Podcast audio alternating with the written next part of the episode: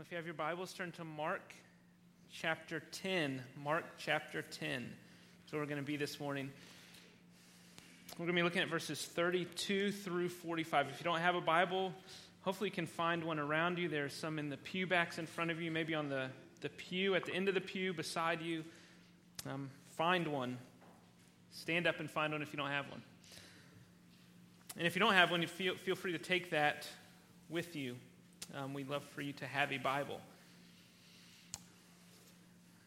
You good up top? You guys need one? I'm going to be checking. All right, good. Well, at the outset, let me, I'm going to I'm to tell you a sentence that I think summarizes this, this passage. And so if you're taking notes, you can write down this sentence and then go back, and, and hopefully it'll help you remember the, the point. But, but here's, here's a sentence Jesus lives a life of service that leads to suffering and leaves an example. So Jesus lives a life of service, which leads to suffering and leaves an example.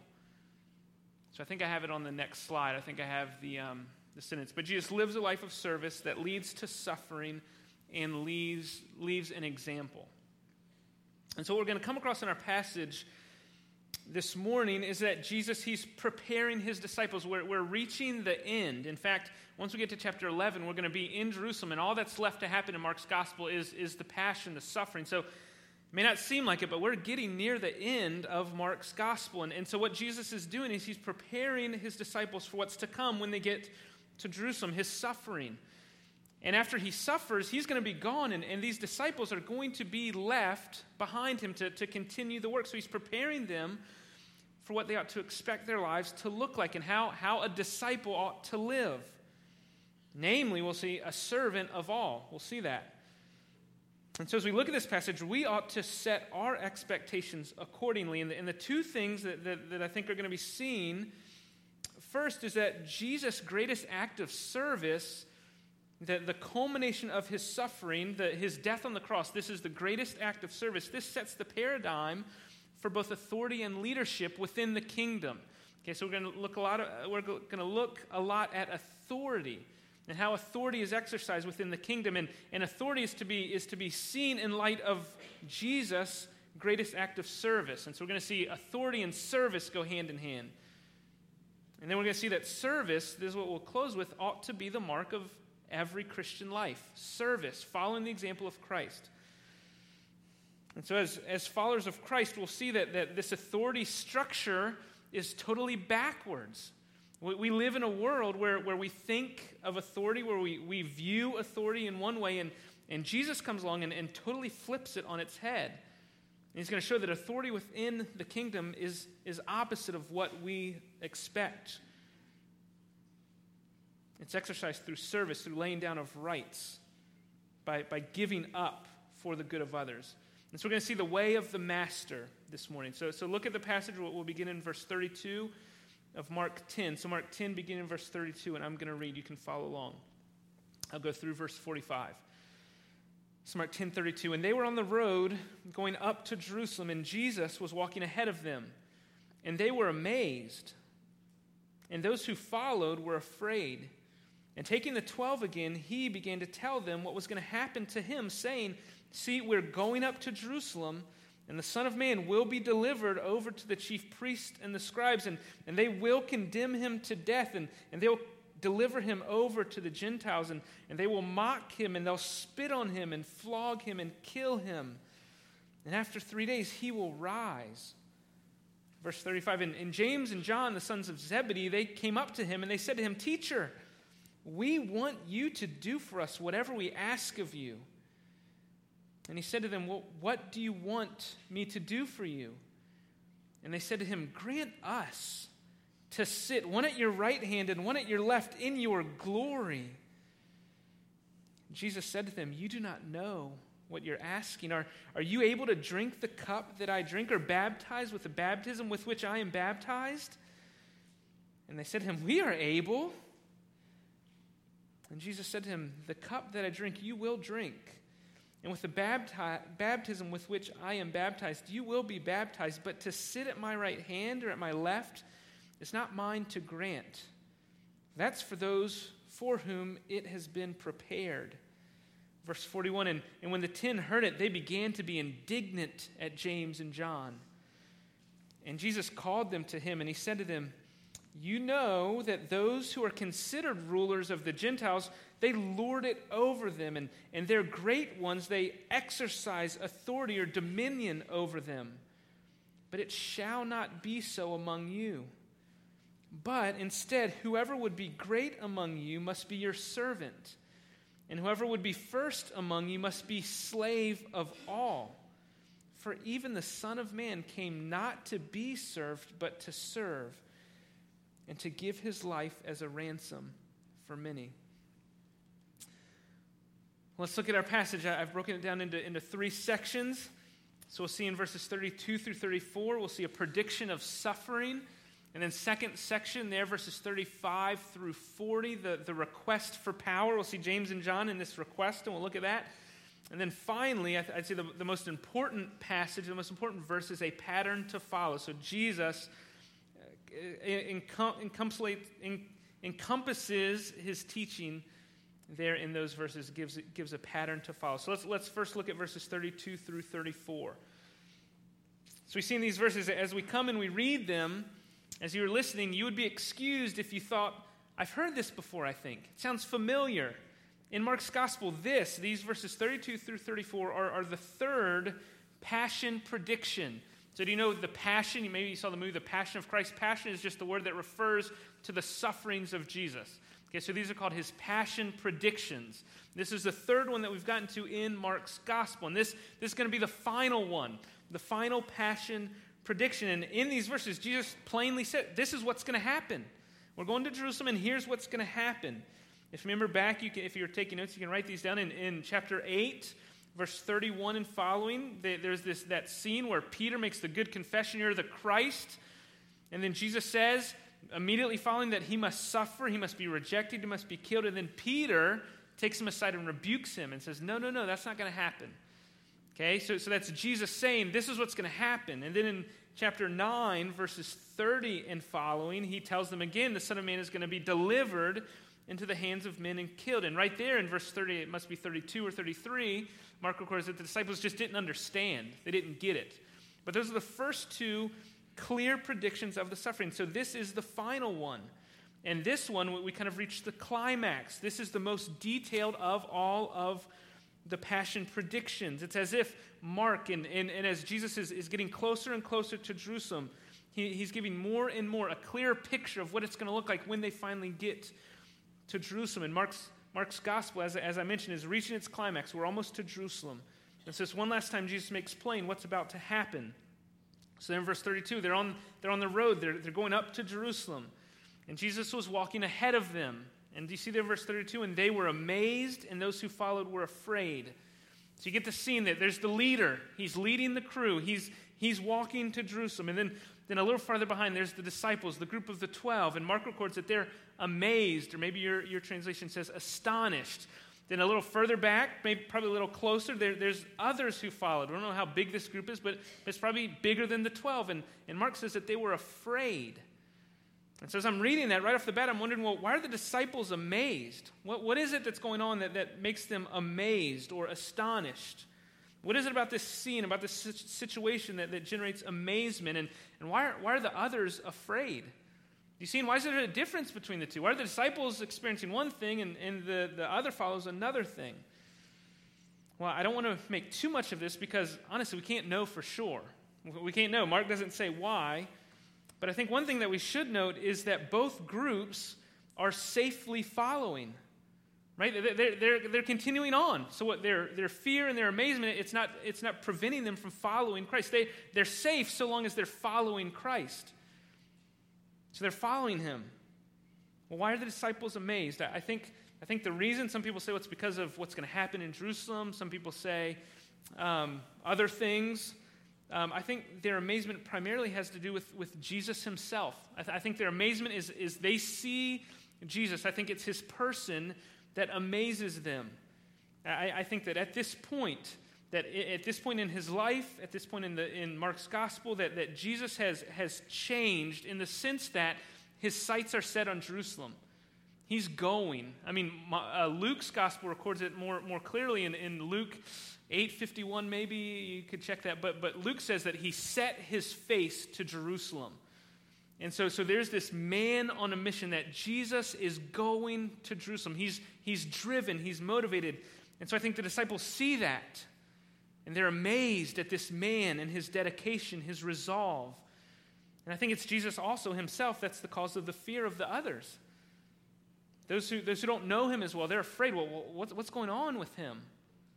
Where's he going? Maybe they, maybe they know something about the, the people in Jerusalem who, who can't stand him. Maybe they're afraid of what's going to happen there. But, but, but either way, Jesus is leading and people are following, amazed and afraid. And then in verse 33, at some point on their journey, Jesus takes his 12 aside. So here's this private teaching. He pulls them aside and he's going to teach them what awaits. Tells them again, this third time, what's going to happen in Jerusalem. Verse 33, he says, See, we're going up to Jerusalem.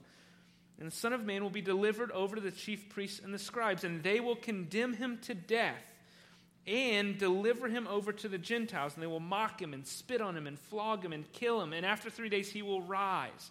Okay, this is, this is the, the most exhaustive account of what's going to happen in these, in these three predictions. It's the most detailed.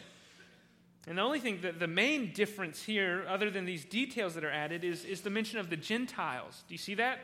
The Gentiles are mentioned they haven't been mentioned up, but before it was the, the, the elders and the priests, chief priests in chapter 8 and chapter 9. It was just this, this vague, he'll be handed over to men.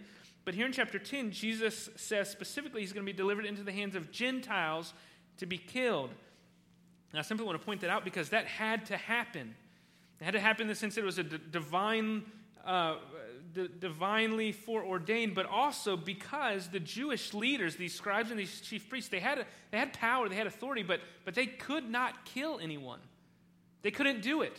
They could issue a death sentence, but they had to hand the person over to the Romans in order to, to execute, to carry out the death sentence. So Jesus here is saying, do you see the, the, the, how the worded? He's going to be condemned to death and then delivered over to the Gentiles. Right? It's pretty specific about how this is going to play out. So Jesus is going to be handed over, condemned to death by the Jews, then handed over to the Romans to be killed to finish the job. So Jesus is telling his disciples what's going to happen. And notice verse 34. It wasn't only the death that was going to be humiliating for Jesus. Do you see verse 34? He's going to be mocked, he's going to be spit on, flogged. Have you ever been spit on? Other than maybe by, by an infant, right? That, that doesn't count right? Spit on. An, an adult literally walking up and spitting on you for the purpose of, of spitting on you. That's humiliating, especially if you don't, can't do anything in response. This, this man, Jesus, is going to be, to be spit on, he's going to be mocked, he's going to be beaten. Now, it's easy, he's going to be flogged, beaten, spit on. And it's easy for us to, to read that and move on. Right, but, but just pause, just stop and wrap your mind around what Jesus is saying that the Son of Man, God in the flesh, the second person of the Trinity, was going to be mocked. He's going to be spit on. That's shocking. And I would add, even more shocking is the fact that this, this isn't going to be the result of some plan gone awry. It's not like, oh, oh, things are going wrong. Now he's getting spit on. That's not the case. Rather, at the end of the day, it's God. It's the Father who delivers Jesus into the hands of these evil men. It's, it's His doing. It was the Father's will to crush the Son. And that is shocking. That's what's going to happen. That's what Jesus is, is saying. This is going to happen. And after he makes this prediction, he's, he's approached, approached by two of his, his closest disciples. Look there, transitioning then to verses 35 and 40, this, this request for power. After this prediction, James and John come up to him. Now, now, let me just remind you, let me just set the stage. Because, because what we see here, when they come up in what follows in verse 35, all the way through the, the rest of our passage, we see this pattern continued. So, when, in the previous two times and in this time, when Jesus makes this prediction of his suffering, okay, part of it is simply for Jesus to tell them what's going to happen, but that's not all of it. That's part of it, that's not all of it in every single case, after he makes this prediction, it's followed by a misunderstanding on the disciples' part. They miss the point. They don't get it. So makes this prediction. Then there's, there's hard, hard-headedness by the disciples. And so Jesus always follows up with teaching about discipleship, about what it means to be his disciple, to follow him in order to clarify what they should expect. These disciples, they had expectations of what awaited them. Okay, yeah, we know his life's going to end. We, we, maybe we don't understand all the specifics. He's going to die. But they had expectations of what awaited them as followers of Jesus. And these expectations were wrong. And so Jesus is, is patiently correcting them. And so he's teaching to correct their wrong expectations. He's shaping them, he's clarifying what it means. And, and as we've seen, the, the, the theme that's hit over and over, that's going to be hit again here today, is that the life of a follower of Jesus, the life of a disciple, is about self denial and service. It's not about power and glory. That's not the point. It's about self denial and service. In, eight, in chapter 8, when he mentioned it, there was a teaching on if anyone f- would follow me, he must deny himself, must take up his cross and follow me. Then he gave that, that equation if you want to save your life, you got to lose it. But if you lose it, then you'll save it. Right? So that was his teaching. That's how he clarified discipleship there. And then in, in chapter 9, how he clarified, right after he made his prediction, the disciples are arguing about who's the greatest. And that's when he says, if anyone would be first, he must be last of all and servant of all. The same, same wording used here. But in both of the previous predictions, he clarifies with, with what it means to follow him. And so here is the same. And so in these verses, verses 35 eh, through 40, we see James and John, they misunderstand what awaits them. So, so notice they, they approach him, and we see their misunderstanding there in verse 35. They approach him, they come up to him, and they say, Teacher, we want you to do for us whatever we ask of you. Now, let me stop here and give you your first application. Husband, wife, parent, whenever someone, child, or, or anyone else asks you for a favor, always get the specifics, right? Do you see? They come, Master, do whatever we ask of you, right? They, they just want this carte blanche freedom. We, okay, go ahead, get, fire away. I'll do whatever you ask, guys. Right? That Jesus knows better. Look at verse 36. What do you want me to do for you? He, he needs the specifics, right? Learn from that, parents. Okay, so, so he asks, well, what do you want me to do for you? And then they respond there in verse 37. Maybe, I, I think they probably realize that what they're asking is, is not really that good for them. It's not right for them to be asking. So they just want to kind of get this, this, this blanket approval. And then they say, okay, you said you'll do it. Must be okay for us to ask. But Jesus requires them to, to actually verbalize what they want. And so there in verse 37, they say, Grant to us to sit one at your right hand and one at your left in your glory. So they want power, they want authority, they want, they want glory. They want to be at the right and left hand of Jesus. Now notice two things. First, this is this is arrogance. Right? This request is arrogance. It's it's proud. You, I mean, you can't can't get around it. These two brothers, now remember, in, in, in all the Gospels, Peter, James, and John, these three are kind of the inner circle. They're the ones who go up on the Mount of Transfiguration. They're the ones who is always right there with Jesus. And so these two brothers are already kind of inside, and they take this opportunity, opportunity to make sure that when all's said and done, that they will be number two and three, trailing only Jesus himself in terms of honor and power. We, we see James and John are showing their true colors, and, and it's not pretty. These are proud men. So these are two of his closest disciples, and they have so misunderstood the purpose and mission of Jesus that they're pining for thrones right? They, they want thrones, they want glory. And they're asking for it now. They're not even to Jerusalem yet, and that's what they're concerned about how far they've fallen. They don't get it.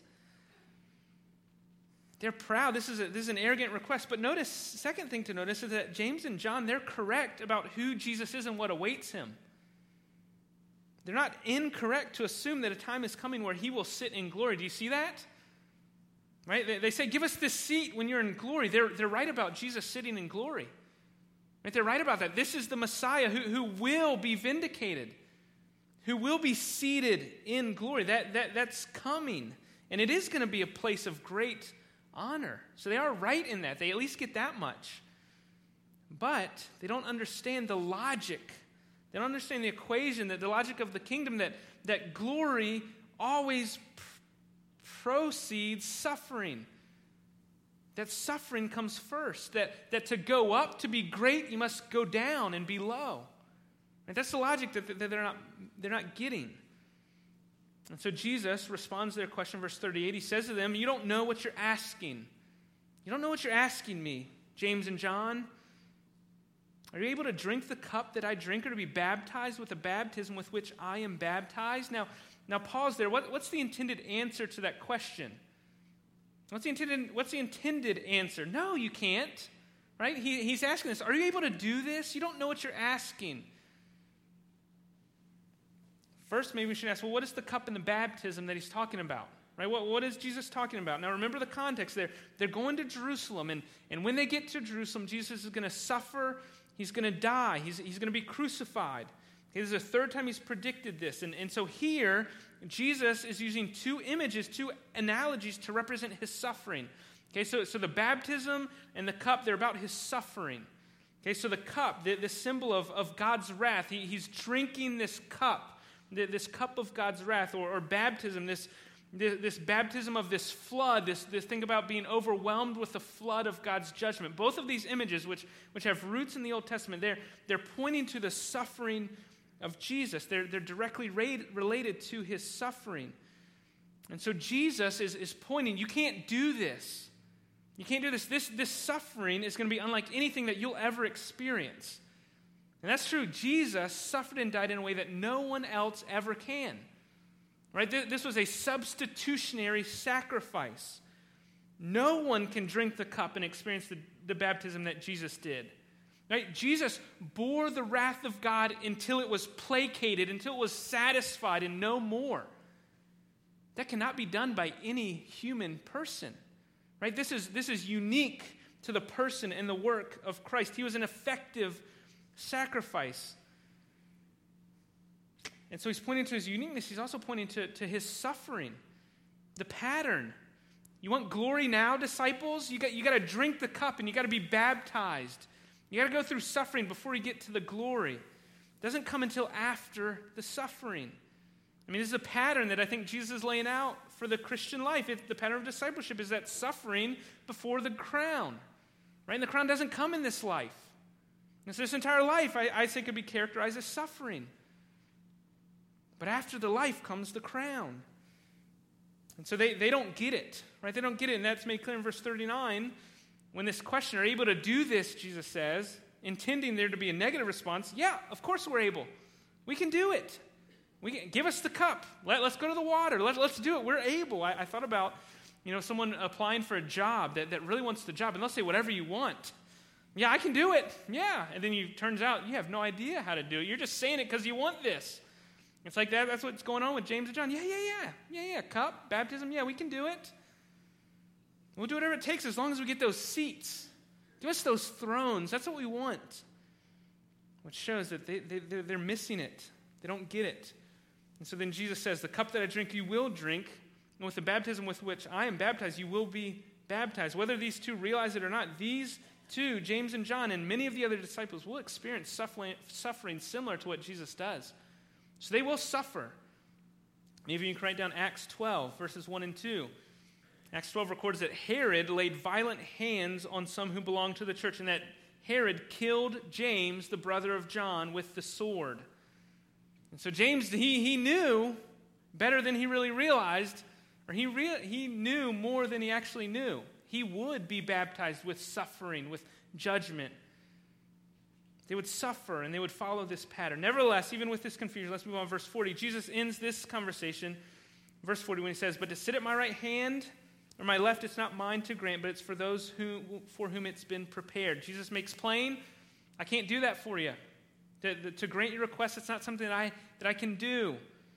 The appointment of the places of honor, that, that's the Father's prerogative.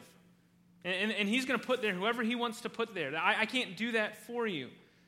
It's not, it's not as though Jesus is, it's not a statement of his inability. He's not saying, oh, that is way too hard for me. I'm mere man. No, it's, that's not my job, right? He, he, he, as the second person of the Trinity, he, some things are reserved for the Father. It's the Father's prerogative. So Jesus says, I can't do that. Which leads to our last section there, verse 41 and through 45. So notice verse 41. When the ten heard it, they began to be indignant about James and John, or indignant at James and John. So remember, these two are they're already part of the inner circle. So there's probably other, the other seven probably don't like these three at some point, right? If they're inside, we're outside.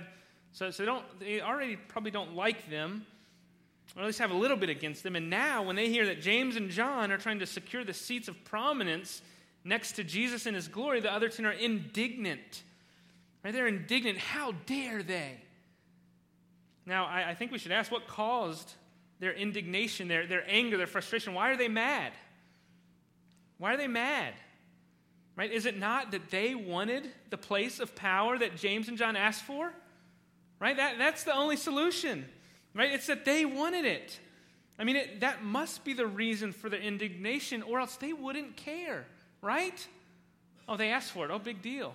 Who cares? I'm just here to serve. Right? That's not their attitude. They asked for that. Well, well, we were supposed to do that. They're going to get what we, what we want. How dare they ask him? That's for us. Or at least a lottery or something. They're trying to take it from us. So, so this indignation reveals the pride and arrogance of James and John are not limited to James and John. Right? It's all the disciples. James and John just gave verbiage to that pride, that arrogance. And that's why in verse 42, Jesus, who does he call together? All of them. He calls all 12. Okay, team meeting. And this isn't something to address with James and John. This is everyone. Everyone come together. And then he teaches them. They all needed to hear this. And that's where he begins.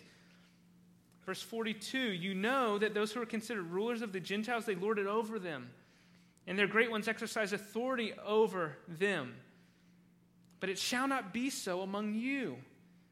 But whoever would be great among you must be your servant. Whoever would be first among you must be slave of all. And so in these verses, Jesus, he lays out what true authority, what, what true leadership looks like. I mean, these 12, this is an important message, an important lesson for them to learn. And that's the lesson of what authority looks like in God's kingdom. And so, to, to, teach them what authority in God's kingdom looks like, he contrasts it with authority in the world. Do you see how he does that? Verse 42, he's laying out this, this, this, this other system of authority. Verse 32, those who are considered rulers of the Gentiles, they lord it over them. Not only that, they're great ones, they exercise authority over them. So here's this first picture this authority in the world. The world's rulers, Jesus says, they rule by power and coercion. They lord over and they exercise dominion. That, that, that's the, the meaning there. These phrases, they emphasize a negative sense of power and oppression. it's a wrong use of authority that Jesus is laying out. This, the Gentiles, that's how they rule negatively by coercion and dominion. These disciples would have known it. Right? Remember, they're living in Jerusalem. They're living under Roman rule, so, so they know what worldly rulers look like. Right? They, were dis- they, they, they, were, they were exploited by the, the Roman rulers, those who had been put in place. And, and so I think it's fair to say these disciples, they despised this worldly system, these, these unfair, unjust Romans. And yet, they're operating under the same assumptions of the world. They, they want power like those that they despise. Do you see that? They want to rule like the Romans. And Jesus is saying, verse 43 this will not be so among you. This is a worldly rule. It's not the case here. That's not how we operate. It's at odds with God's design. All worldly authority is exercised with, with heavy hands for, for selfish reasons so that those under authority are nothing more than servants to the authority. That, that's how it operates. There's an authority in the servants, and the servants serve those in authority. And Jesus says, that's not how it's going to be among you. Verse 43 it shall not be so. Instead, whoever would be great must be your servant. Whoever would be first must be slave of all. So, Jesus, as I mentioned, he flips the authority structure on his head. Followers of Christ, members of the kingdom, they think differently about authority. In fact, they think rightly about authority. Service marks greatness. You want to be great? Serve somebody. Go low, Jesus says. Consider others. So Jesus, Jesus is saying that the kingdom of God, in this kingdom, guys, this kingdom that, that I'm, I'm establishing, authority is given for the good of those under it, not for the good of those in it. Do you see the difference? Authority in God's kingdom is given for the good of those under it. It's for the benefit of those. To those in authority serve the subordinates. Whereas the world says the, the subordinates only exist to serve the, the one in authority. And Jesus says that's, that's the opposite of how it's supposed to be. Leadership, authority in, in God's kingdom is, is exercised by an others focused service. I mean, I think, I think we need to note that Jesus isn't condemning authority. He's not saying, don't rule, don't have any systems of authority. He's not saying that. He's challenging the ungodly use of authority, the, the backwards perspective that the disciples had given into. I mean, right? We, we have to admit that God set up, a, set up a world where there are those in authority and there are those under authority. That's, that's the structures of the world that we live in. We ought to live within those structures. The issue isn't authority, it's ungodly authority as it's exercised. And so let, us ask a few closing questions to, to make our application. I have three closing questions. So I'm just going to work through these. First question of application from this passage How are you using your authority? How are you using your authority? Another, another way to put it, how do you think about your authority? How, how, how do you, as someone in authority, how do you, how do you relate to those under your authority? How do you think about those that, that you've been given authority over? How do you think about them? Now, as, as someone in church leadership, I recognize the, the, the ungodly use of spiritual leadership that, that's so common. That is an ungodly, damnable thing when church leaders use their authority to abuse those under. That, eh, I need to hear this. How do I use my authority? How do I, how do I think about it? God forbid if this is ever a place where, where church leaders, where pastors use their authority as to, to, to, to abuse or to use those under the authority. That is not godly. If you ever see that in me, tell me to my face. Rebuke me, please. That's not godly. But, but it's not just in church leadership. I mean, there's others. I mean, you, you may think, oh, well, well, that's him. That's for him. Glad he, glad he got that. Right? Authority is in all areas of life. There's, there's employers, there's managers, there's teachers, there's servicemen and women, there's parents. Right? There, there, are many other places where you have authority over others. And I'd simply ask, how do you use your authority? Maybe, maybe a good, good practice this week. How, how do those under you think that you use your authority? Right? Ask your kids, how, how do you view me as an authority? If they can, if they can think rightly, it might not be too fruitful if you ask a toddler. Maybe it will. Maybe it will be. But, but how do those underneath you, how, how would they say that you use your authority? Do they think that they exist simply to serve you? Right? To do whatever you say? And if that's, if that's the sole the sole way that they view you, that's wrong. The opposite is true. You have authority to use for their service, for their benefit. Godly authority is always others focused. God, make us servant leaders. That's what we should want to be as Christians, wherever we find ourselves. Second question Are you a servant of all? Are you a servant of all? This passage, it, it issues a call for those in authority, but it also makes, also issues a call to, to, a, to a broader audience, to every Christian. Because you can't read this and say, okay, only those in official leadership positions should be servants. Well, most of you are in leadership positions, but every Christian ought to be a servant. Right? We follow Jesus. We follow Jesus, whose life set an example. We ought to be servants of all. Humble servitude characterizes the disciple of Christ. Right? The Christian life is others focused. So I would simply ask, are you a servant of all. I mean, yeah, when we serve others, it, should be done in practice, yes, but I don't want you to think primarily in, okay, what do I need to do to serve? I need to do that. I would say service is, is more than just practice, it's an attitude, it's a mindset. Do you consider yourself a servant of all? We ought to view our lives, we ought to view others in our lives. Everyone is, is an opportunity for me to serve, as, a, as an opportunity for me to give myself for the good of that person. Right? Every day you should wake up, okay, how can I, who can I serve? How can I serve today? How can I lay down my life for the good of someone else? Like Christ, we ought to be servants of all. Now, I, I, thought specifically about in our, in our supercharged culture where, where others are often seen as opponents, right? Right? We're divided. So many fronts we're divided. And so we are we're programmed to think of others as opponents. And so the primary identity that they take is against, bad. Right? That's not how it ought to be. That's not how it ought to be. Christians see others primarily as recipients of service. We ought to serve others.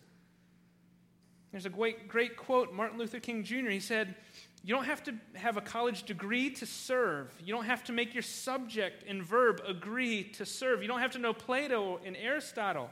You don't have to know Einstein's theory of relativity. You don't have to know the second theory of thermodynamics and physics. You only need a heart full of grace, a soul generated by love. Anyone can serve, and everyone ought to serve. If you're a follower of Christ, you ought to be a servant of all. Then, lastly, last question Has your ransom been paid? Has your ransom been paid? Look there verse 45. I skipped it on purpose, I skipped over it. Some say this, this is the summary verse of Mark's entire gospel. Look at it there at verse 45. For even the Son of Man came not to be served, but to serve and to give his life as a ransom for many. Now, now Jesus makes this statement certainly in order to emphasize the main point that we've been talking about the, the, the, the use of authority for serving others. But this statement also makes an extremely important point, namely that Jesus gave his life as a ransom as a, as a ransom. The, the point of that metaphor, the, the, the point of using that word is that Jesus purchased, he bought something, he bought people. His death was payment that secured deliverance. You, you know, a ransom, someone takes someone hostage, says, You got to pay before I'm going to let them go. Right? That, that's the imagery here. People were held captive, and Jesus gave his life. He died to buy back people, to pay the ransom of many. His death freed the prisoner, unlocked their chains. Jesus gave his life. The, the whole reason he came, the whole reason that he's going to Jerusalem, is to give his life as a ransom for many. He died as a substitute. There's this powerful scene in a movie called To End All Wars. I don't know if you've seen it. It's, it's, a, it's a good movie, but, but this, this movie is about these four prisoners of war. Okay, they're, they're part of the Allied forces, and, and they're being held in this Japanese prisoner of war camp in, in World War II. And, and at one point in the movie, I mean, these, these men are treated terribly by these Japanese soldiers. But at one point in this movie, this, this general, this Japanese leader, he calls everyone in the camp, all these men out, they all line up, and he says, A shovel's been missing. So there's a shovel that's gone. And so these men, part of their, their job, just for background, they had shovels because they were digging a railroad through uh, Burmese jungle, right, by hand. That, that's what they were doing. So hard labor every day had these shovels. Well, it turns out one of the shovels was gone. And so he, he parades everyone out and he makes this announcement. And he says, if the person who's responsible for the missing shovel doesn't, doesn't fess up, everyone's going to suffer. That's what he says. And, and if you've seen this movie and how this man treated them, right, this is not a good thing. You don't want that happening. So, so, so there's this, this silence, and these men are looking around. And then one of the main characters, who's played by Kiefer Sutherland, okay, before he was Jack Bauer, Right? And Kiefer Sutherland, he steps out. And he, and he, he walks kind of halfway up so that, so that the leaders can, can notice, they recognize them. And everyone, all the soldiers kind of look around thinking, he didn't take it. But he steps up, the leader then grabs a shovel, he proceeds to beat this character. Just beat him with a shovel. And it's a moving scene, it's a powerful scene. He, he's, he's almost to his death, the way that the, the camera is showing. That's, that's what I assume. He's about to die. Just hit and hit. And then all of a sudden, a soldier runs from a tent yelling something. And then through the translator, there's been a miscount. The shovel's there. Right? And so then the shock comes over this general, this Japanese general's face. He actually, he turns to beat the Japanese soldier who counted and miscounted. Right? He's so embarrassed. But, but do you see? He recognizes what was happening. As I said, it's a moving scene, but, but this general realizes that he nearly killed an innocent man. Right? This man stepped forward and he gave up himself for the good of others. He said, I'll take the fall. I don't want them all to suffer. I'll take the fall. His life was spared, right? The, the, the, the, the count was corrected in time, but he was willing to die in order that others might not suffer. And that's exactly what Jesus has done. Except the shovel wasn't found in Jesus' case. Right? The beating wasn't stopped. Jesus suffered until he breathed his last. His life was given until gone. He drank the cup, he bore the wrath, and he did so in order that many may be forgiven and go free. And so, my question to you this morning is simply Has your ransom been paid? Has, has your debt to thy holy God been paid? Are you among those for whom their sins have been forgiven by the death of Christ? Are you ransomed? Because you either are or you aren't. Your sins have either been paid for or they haven't. If you're here and you've been ransomed, if that's you this morning, rejoice in the one who gave his life to ransom you. Right? Rejoice. You have there's good news for you today. Love this one who gave his life as a ransom for you. Worship this one. Serve others for the good of this one who gave his life as a ransom for you. You've been ransomed. Rejoice if that's you. If you're here and you haven't been ransomed, if you don't know whether your sins have been forgiven, if you don't know whether Jesus has paid for your sins, let me give you good news. To be included in that many, you simply repent and put your faith in Christ. Faith and repentance is all that's required to be included among the many for whom Jesus died. To be among those for whom Christ died, you simply must turn to Christ, look to Him, put your faith in Him. Apart from that, you will pay your ransom, eternally tormented by a holy and just God. Hear me, I'm pleading with you. Put your faith in Christ, or you will pay for your sins. Believing that He died for you and that you needed Him to die for you is enough. Come to an end of yourself and put your faith in Christ. That's my call to you this morning. Friend, Jesus gave His life as a ransom for many, and that many can include you. Let's, let's close in prayer.